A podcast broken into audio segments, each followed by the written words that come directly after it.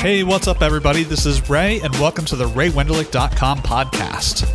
In this podcast, we'll keep you up to date with the latest app development tech talk.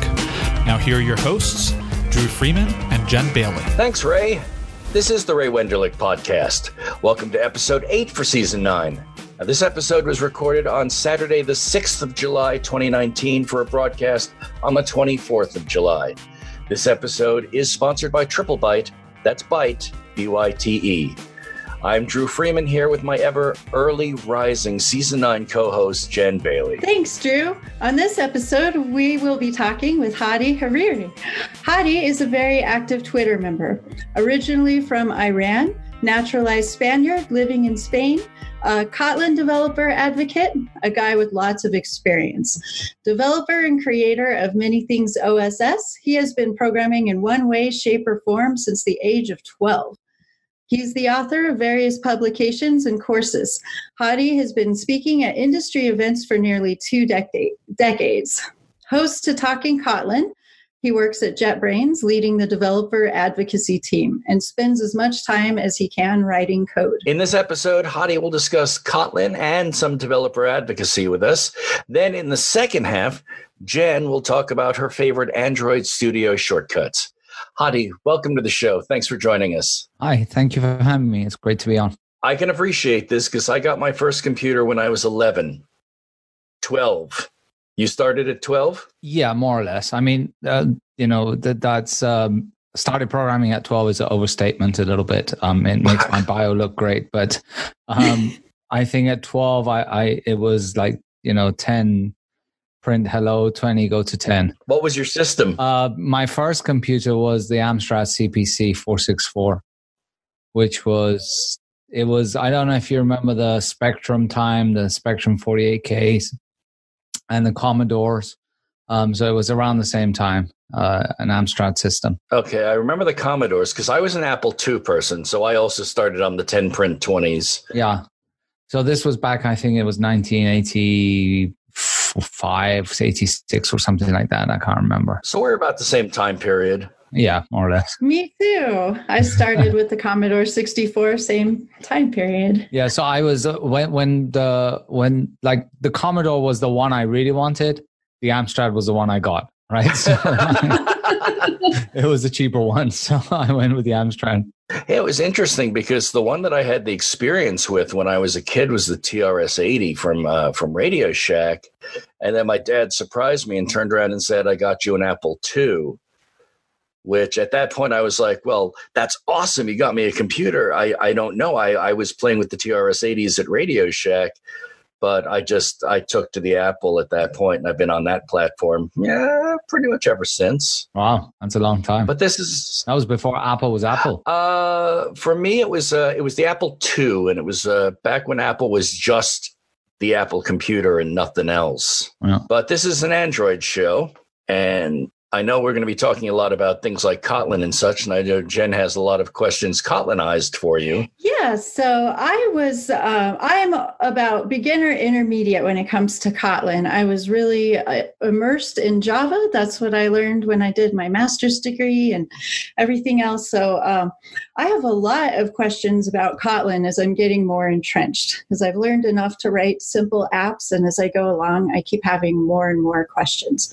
Um, so I would start out. Um, could you explain the concept of what is a higher order function and why do we keep seeing these as often in Kotlin, Kotlin as we do? Uh, so, by definition, a higher order function is a function that takes a function or returns a function.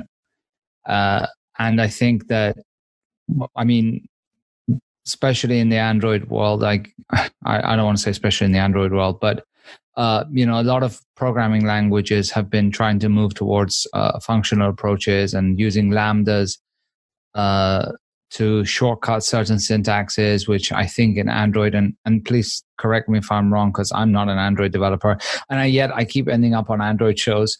Uh, but uh, you know, you you have event handlers, and and the shortcut to implement those event handlers is using lambdas, which is much shorter syntax than than um, the whole implementing a class or an object, etc. So the the higher order functions lead to these uh, abilities to create these lambdas, which are kind of like anonymous functions, and um, so that's why they're kind of popular. And and Kotlin, you know, one of the reasons that we actually created Kotlin from day one was because we we, we were lacking this in Java six at the time. That makes perfect sense, and that's another thing. As a professor, I'm uh, I'm often trying to explain the concept of lambda. What is a lambda? You know, and that is such a hard concept to explain. So yeah. I was curious to hear someone like I like to get a lot of different takes on that. So I would love to hear like what are these lambda things? It seems like they sprang up recently. They're showing up in all the different modern programming platforms. What is a lambda for someone who's getting into this and feeling overwhelmed by that term? So someone that is that person that's getting into it familiar with object orientation?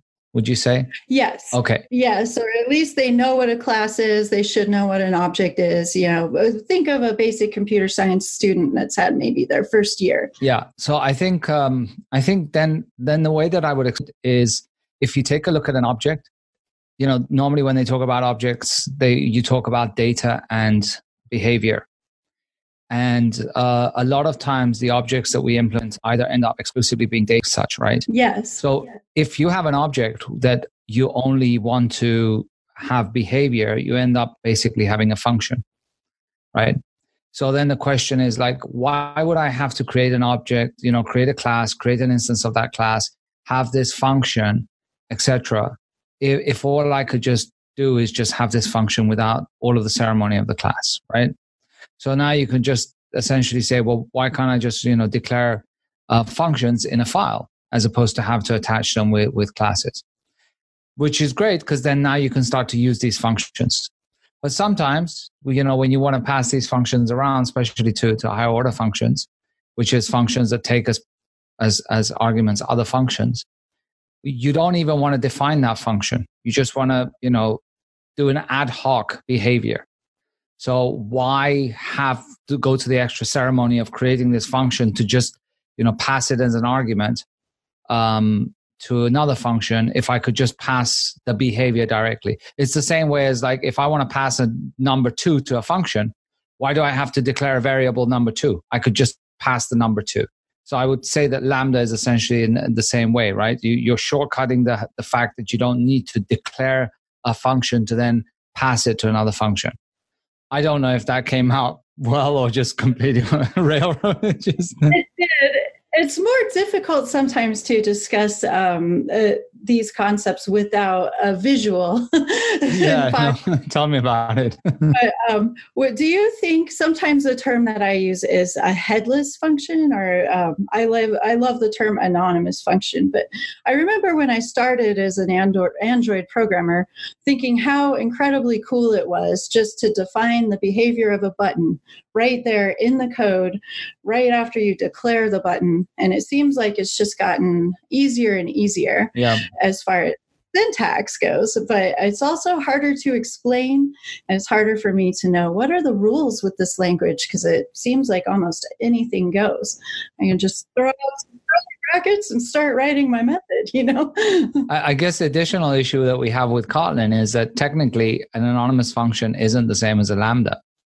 Uh, which you know, if you look on Wikipedia or any any language that you look at, generally says, you know, a lambda or anonymous function. Oh. But in Kotlin, we actually make a distinction because you can have a lambda, which is the curly brace, and then the, you know, the uh, parameters, and then the uh, arrow and, and the body. Or you can actually have a function, which is fun without a name, and then the parameters, and then the body which is what we call the anonymous function, similar to how you can have anonymous functions in JavaScript. So we additionally make that distinction, which is even more confusing sometimes, I guess. I did not know. So now I know not to use those terms interchangeably. I mean, a lot of people do. Uh, you know, it's uh, uh, even myself at times, but technically, like, I uh, we do make that distinction. So, um, yeah, it's you know, for people that come new to it, it's or come from other languages, they often use this interchange the the terms. I think I finally understand the difference, uh, at least in as, according to uh, one C book author. But I, I often use them interchangeably. Or function and method. Is there a difference in those terms? I, the, I guess function could not belong to a class. I guess method has oh. always kind of been associated to to an object. I guess, but you know, we, we change those into we use those interchangeably as well. Well, it's it changes with the times. It, to me, it kind of feels like a trend. You know, whatever the majority of people are agreeing on right now seems to be what's right. so I like to ask the people whose code style and knowledge base um, is good.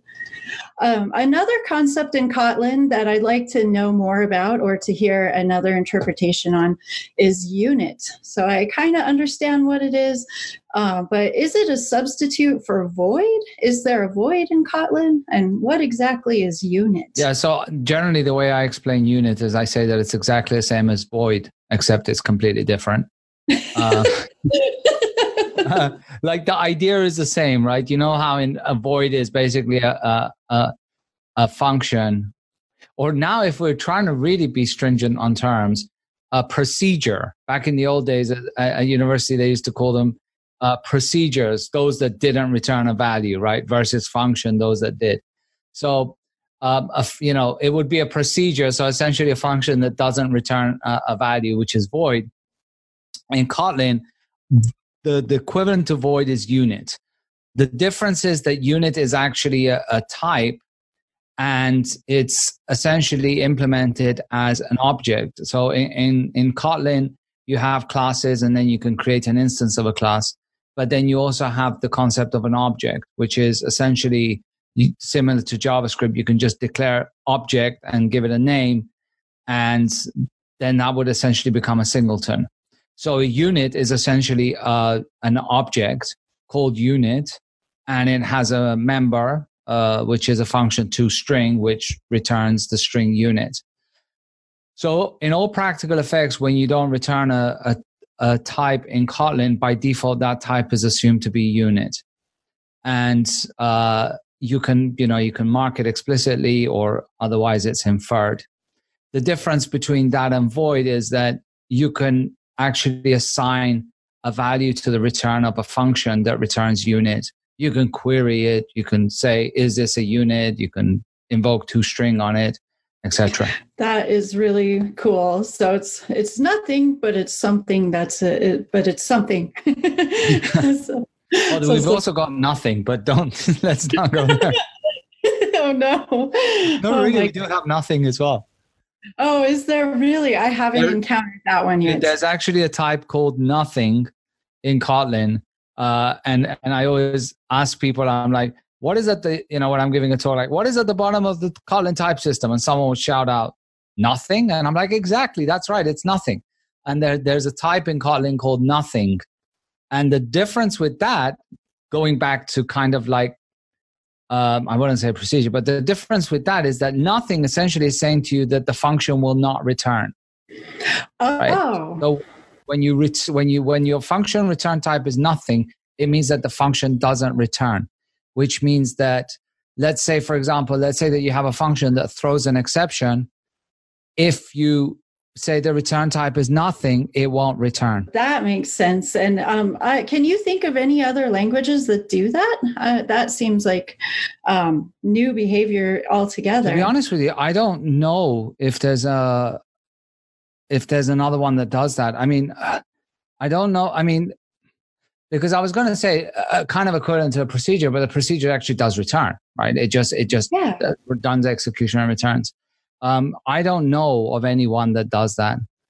It makes this. me think back to my assembly days where, you know, function is essentially addresses on a stack. So uh, uh my mind's fishing around like, wow, how does that work? Because I would have had to. Does that send a signal then to halt the application? Well, I mean, essentially, yes, but it depends on what you're actually doing in that in that code, right? The, the idea there is to uh, kind of give insight also to to the compiler and the IDE uh, to to tell you whether, for example, there is some potential unreachable code. right? So let's say that you know you have a you, let's say that you have a function that prints a, a line of a, a line to to the standard output, and then above that you write you know throw exception. Generally, most IDEs would detect and say you know the the line is not is unreachable. Um, but if you wrap that throw exception into a function that's called uh, that returns nothing, the compiler won't be able to know that, and the IDE, IDE generally doesn't know that either. Now, if you say that it's that that function returns nothing, now it does know that that's wrong returning. However, if in that function you're not actually, you know, throwing an exception, then it principally wouldn't halt execution. Oh wow, that is really interesting. As far as I know, it wouldn't. It's actually a good question I should ask myself. I think it does not halt execution it would detect that the code is reachable, so it would give you a warning. Um, but it's you know it's up to you to halt execution. Wow, is that what that function type is usually used for? Is a pretty much a, yeah. Normally you would you would do that. I mean, we have a standard function in this. We have a uh, function in the standard library that just basically returns. Uh, it's a to do. It's called to do, and it returns nothing. So the idea is that essentially when you add when you create a function called to do and you put a, a message in there it, it's going to tell you that that code is unreachable. Like the built-in to-dos that you can use in the editor? Because um, writing tutorials i use that all feature all the time. Yeah it's basically built into the standard library. But it's it's also important to understand that um, you know the whatever that function you can't just have an empty block with that function right because the function has to return nothing so it has to actually implement that nothing, which I didn't get into, is a type, right? And and it's it's an essentially it's it's a class that ha- is, has a private uh, constructor. So whatever it returns has to implement nothing. So so you can't just you know while you definitely you know the halting execution is in your hand it's kind of limited what you can actually do from that function which most of the time will probably end up halting execution. So nothing's a type. So you actually have to return that type. You have to have something that creates that instance of that type so that it comes back. Correct. Nothing is essentially a, a class which has a private constructor. It's called, uh, I mean, it's essentially defined as public class nothing and then a private constructor. Everybody's getting so clever lately. I'm getting return types of nothing, return types of never. It's all the, all the languages are trying to be incredibly clever, and I'm beginning to feel like I'm watching Who's on First. yeah, and Kotlin in particular is very intriguing. Um, and Swift and even C Sharp, I see following along some of these trends. Um, but Kotlin has some behavior that I've never seen before. I mean, to be fair, you know, when you look at Kotlin, it is it is heavily inspired by uh, existing languages such as C Sharp, Kotlin, sorry, C Sharp, JavaScript, Scala, Java, Swift. Um, well, technically not so much because actually we started. I think Swift started two months before we did. They made the first public commit. They made the first commit to GitHub, but we went public like several years before Swift was announced. Oh, I did not know so, that. Really? Uh, I did not know that. I yeah, should so We went, so they actually, their first commit, if we looked at the history, I think it was like one and a half or two months before Kotlin but um, they only went public like three or three or four years ago, uh, way after we had already announced Kotlin and we already had some early releases. Uh, so, but yeah, I mean, generally all of them are inspired by other languages anyway, right? And now, for example, C sharp is getting inspired by Kotlin. You know, so just great. I think we can uh, hold on there for a few moments. And Jenn has got some shortcuts to finding her way through Android Studio. We'll talk about some of that in the second half. But first, we're going to take a quick break. We're going to hear from our sponsor, Triple TripleByte, and then we'll be right back right after this. The RayWenderlich.com podcast will be right back. But first, a message from our sponsor. This RayWenderlich.com podcast is brought to you by TripleByte. Applying to programming jobs sucks. You have to put the right keywords in your resume You spend hours and hours on phone screens, take home projects, and that's assuming the company even responds to your interest or your cover letters. Well, if you're a software engineer, TripleByte can help. They work with over 400 top tech companies, from big names like Dropbox and Adobe to exciting startups. You do one brief online interview with them, and if you do well, you get to go straight to the final interviews with the companies on their platform. It's like the common app for software engineers. TripleByte does not look at your resume or where you went to school. All they care about is if you can code. And I can appreciate that. Being in the industry for 35 years, I'm entirely self taught. My undergraduate study was in theater, and I left school to do my first job, so I don't carry a bachelor's, no bachelor's of arts, no bachelor's of science. And that's the one thing I'm often trying to hide or misdirect on my resume. With TripleByte, they'd care more about the coding experience that I have and not worry about that one little fact. Apply now at triplebyte.com slash ray. That's triplebyte.com, byte, B-Y-T-E, as in 8 bits. As a special offer for listeners of this show, if you take a job through TripleByte, they'll offer you a $1,000 signing bonus.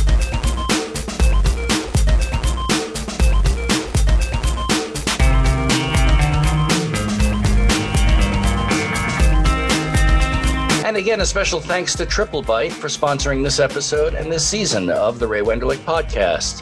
Back in with section two for this show, and it looks like Jenn is going to help us find our way around Android Studio the quick and easy way, or at least or at least find shortcuts that help us operate more efficiently. Why don't you talk to me a little bit about Android Studio and, and, why this? Thanks very much. One of the things that I am currently working on to enhance my skill set is um, I would like to learn more keyboard shortcuts in general. Um, I was watching one of Hadi's YouTube videos. Um, of course, being with IntelliJ, there was a YouTube about IntelliJ tips and tricks and shortcuts.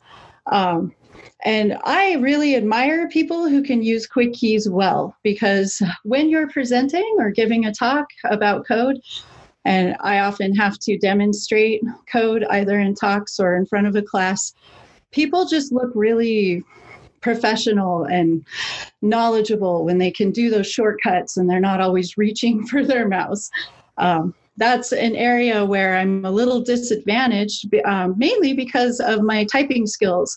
I have typing skills that are really good. I type about 120 words a minute.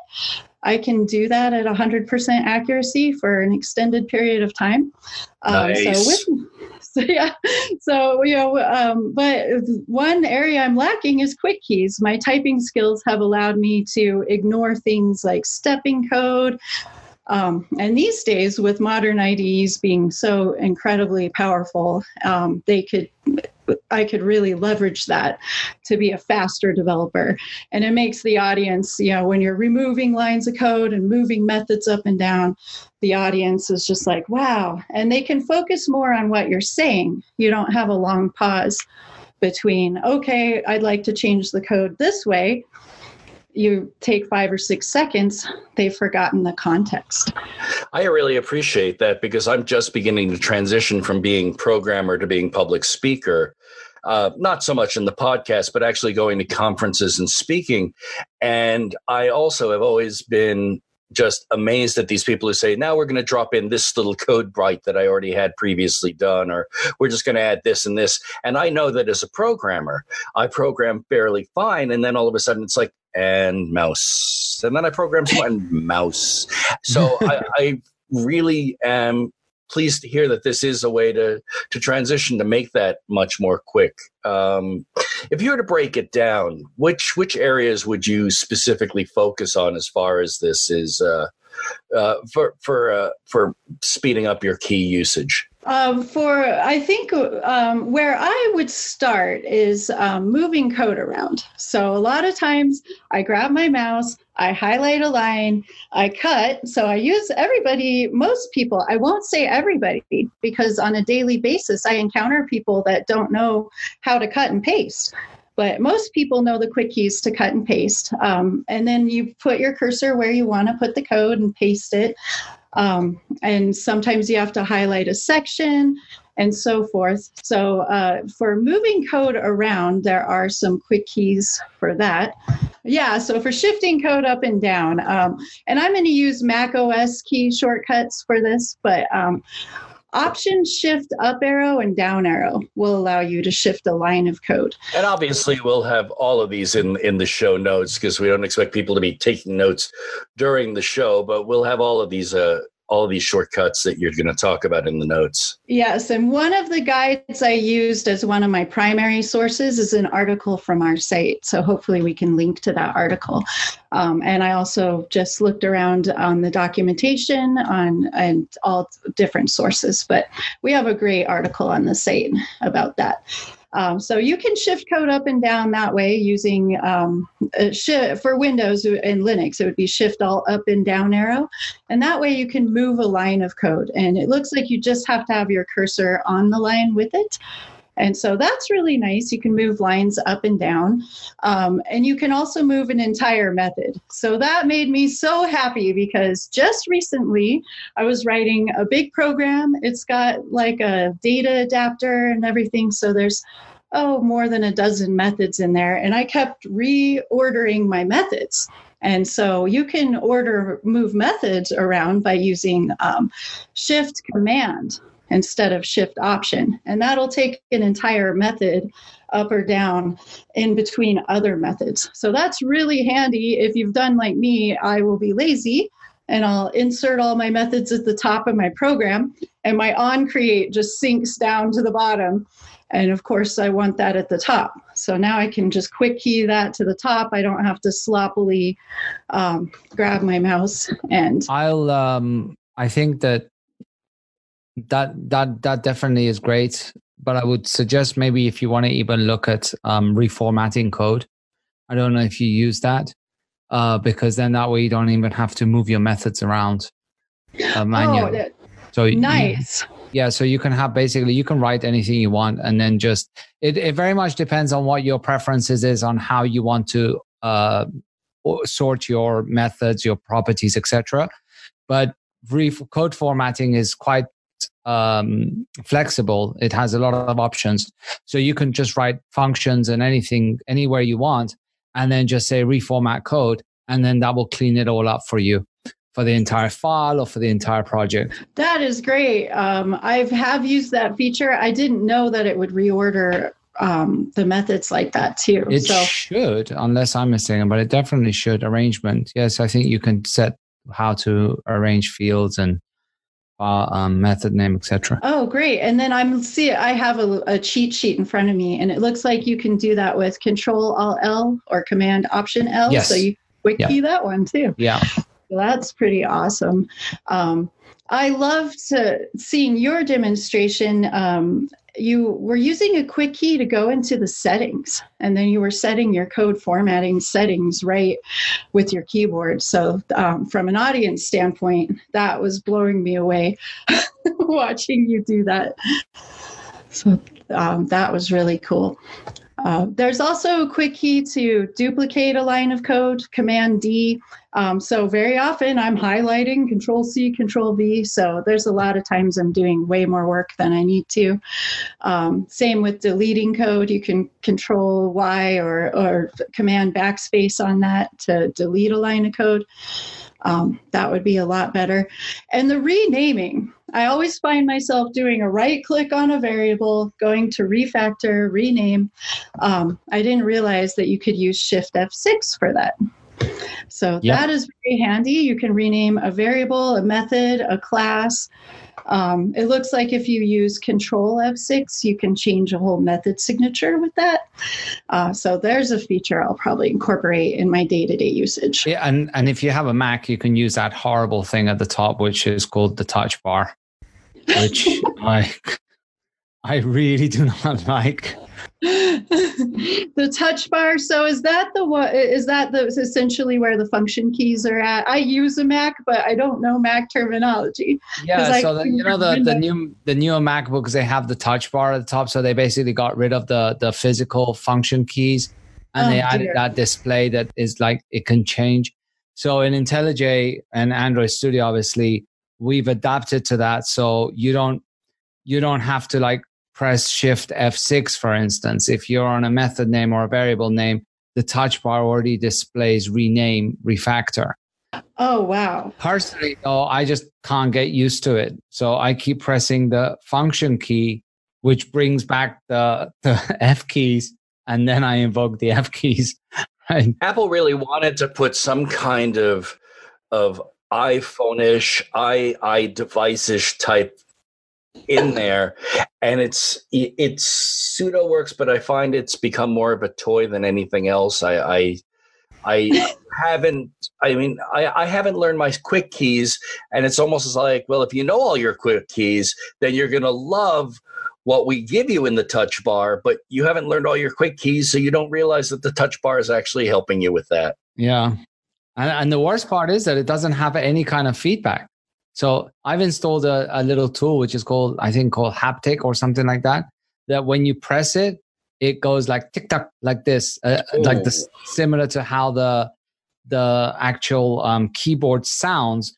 But you know, you don't get any touch feedback on it. That would be difficult as a touch typist. Um, that is would be difficult for me to not know if I hit the right key.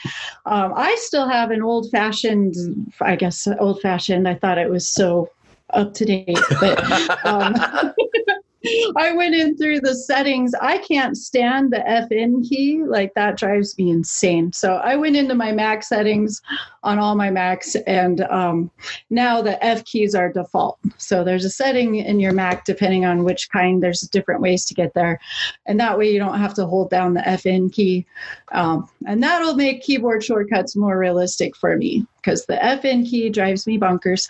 I'm clear back from the days of when I started learning computers and I was 16. I was working for temp agencies and stuff, and I was doing dictation typing with the command line WordPerfect. And they had the card on the function keys, and you know, you yeah. have different function keys yeah. for bold. And so um, the function keys are close to my heart. I don't like having to hold FN. yeah, I kind of I kind of fell off of the uh, touch bar, but that's predominantly because what I tend to do is I tend to have my laptop to the side, I have it docked to a larger monitor, and then I have a Bluetooth keyboard that actually yeah. has all of the keys on it. Yeah, and with the Bluetooth keyboard, go. they haven't put a touch bar on it, so you basically have your F keys again. Though I, I do miss the days of, of function key card cutouts where you basically would have your cheat sheet right at your function keys. I really did like that. I thought it was a great idea because you know you're touching, you look down and go, oh, there, there's that, there's that shortcut. Now there is a great idea. I should make one for Android Studio shortcuts and Ooh. distribute it. And you could print it out and cut it out and make it for all the standard size keyboards. I actually think they, they, they do have some. Um, that there's a site that that generates these for Vim, for for IntelliJ platform, and for a bunch of other ones. And um, some of the shortcut keys that I knew about um, that I liked to use all the time. That I'm surprised I come across people every day that don't know that they can block indent. So I'm sure many of our listeners do know that. But the fact that you can highlight and use um, control square brackets left and right to block indent your code, and um, on Windows it's tab and shift tab. Um, if I couldn't block indent, I might just have some tears over that. And I've always used the very first, and if you can only have one shortcut key in Android Studio, I would go with Alt Enter. So I often, when I have no idea what shortcut I'm supposed to use, I try Alt Enter just in case. what does that do? Uh, it, it does auto import a lot. Um, so a lot of times as you're typing code, if you don't have your setting to auto import the libraries you need, Alt Enter will um, pop up a menu that you can choose the right import file. So it saves some time. Or if there's ambiguity. So if you have two imports that are in different class namespaces, um, and you, you might have to alt enter and pick between the two. I'm really pleased with Square Bla- Square Bracket because I find that's on just about every editor. It's in Xcode as well. Obviously, you know, command, command, option, shift, control. You have to find the right one for your IDE, but Square Bracket, both indenting and exdenting, exdenting, outdenting, I was going to say unindenting, but I don't even know if that's correct. but but square bracket is always great because you know you're always trying to match your code, especially if you're on a team where you've got multiple people. You want to make sure everything matches up, and your preferences might not necessarily match the way the code is, but that square bracket denting is. Uh, would you say denting is, a is a godsend? Alt Enter actually does like Alt Enter is one of the more famous key, keyboard shortcuts of uh, the platform, which basically does a whole bunch of different things based on the context. So a lot of the times, if you're looking at your code in in, in Android Studio and you see a little squiggly, um, you hit Alt Enter and it says, "Well, this uh, there's there's an issue and here's a quick fix to fix it." Um, so based on the context, Alt Enter does a lot of things, and and it's good that you highlight that keyboard because one of the keyboard shortcut because one of the things that we're trying to do heavily, and we've done it in some of our other tools, is to try and consolidate a lot of the functionality in a single keyboard shortcut.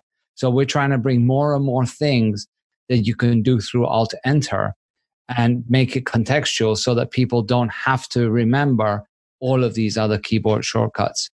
But if I were to um, say, mention the Shift Command A, which is definitely the keyboard shortcut everyone should should know about because that is basically allows you to look up anything you want without knowing the keyboard shortcuts. So that's essentially to execute an action. And if you don't know how to refactor something, you write refactor, and then you can invoke the refactor action, or you can just look up the keyboard shortcut on it as it's displayed. That's nice. Now that is really cool. I'm writing that one down. Um, I've noticed as a teacher because I know about Alt Enter, I end up telling my class that, and um, it amazes me because oftentimes they do end up using that to fix their own syntax errors, or sometimes they get some really creative. Um, you know, they'll create a class, or they'll they'll start using um, the IDE tools to generate code for them. Um, and so I really like that shortcut key because it's always a great discussion point in class. And sometimes it leads a total beginner, like someone who's never really coded or used an IDE much. Um, it'll lead them to their own solutions or down a rabbit hole of learning. so I love how it kind of guides you through these days. Yeah. Well, the big rabbit, the big rabbit hole question I always have is, in some cases, I have a key combination I'm used to in one or a series of apps that differs. Does Android Studio allow you to personalize those keys? In other words, I know that the default set of keys is set, but I need to actually have it be something else. Yeah, but totally does. I mean, you can essentially configure anything you want. Any any action you can uh, define the keyboard mapping for it. And in fact, if you go to the help menu uh, in Android in Android Studio or IntelliJ and you click key map references, that opens up a PDF with the keyboard shortcuts for the different layouts, which is an A4 which you can print and you know put on your desk. And if you have custom keyboard shortcuts, that PDF will generate your custom keyboard shortcuts for you. Oh, so it's not just the standard ones. That's nice. That's great. Um, it's great. So if you have an old favorite, you can include that in your IDE. That actually really kills me with in, in with me uh, because I use Slack and a bunch of other tools and Command K is to search. And uh, Command K in IntelliJ is the commit dialog box. Um, so every time I'm like, I go back to IntelliJ, I'm like, okay, let me look for a type, and I press Command K, and the commit dialog box comes up. I'm so used to using oh, Command K. Oh no, that's crazy. But I, I, think we've gotten a lot of information today, uh, both on Kotlin uh, Hadi, from you and uh, talking about some of the ways to more efficiently get through your IDEs in shortcuts and in your in learning methods. This has been really helpful. Hadi, I really appreciate you being on the show today. It was great being here. Thank you for inviting me. Yes, thank you so much. And we've got another show coming up in about two weeks. That will be Romain Guy that'll be on with us in two weeks. And Romain is is Oh yes, I saw him on stage at Google I/O. So he's a Google engineer. I know that he takes beautiful pictures of photography. So you might have seen some of his photography if you have a Chromecast. Yes, very well-known Google engineer. I think he knows a little bit of Android as well. just just a Yeah. little. Just a little bit. just a little about Android, Android UI development. And we'll have him on in about two weeks. Until then, that's going to wrap things up for this episode of the Ray Wenderlich podcast. Again, we always like to thank Triplebyte, our sponsor. That's Byte, B Y T E, for sponsoring this in pretty much every episode this season. We'll be back again in two weeks. Until then, we go back to the Emerald Castle. Ray, back to you. And that's a wrap. Thanks again, everybody, for listening to the RayWenderlich.com podcast. We hope you enjoyed it, and don't forget to leave a rating on iTunes. See you next time.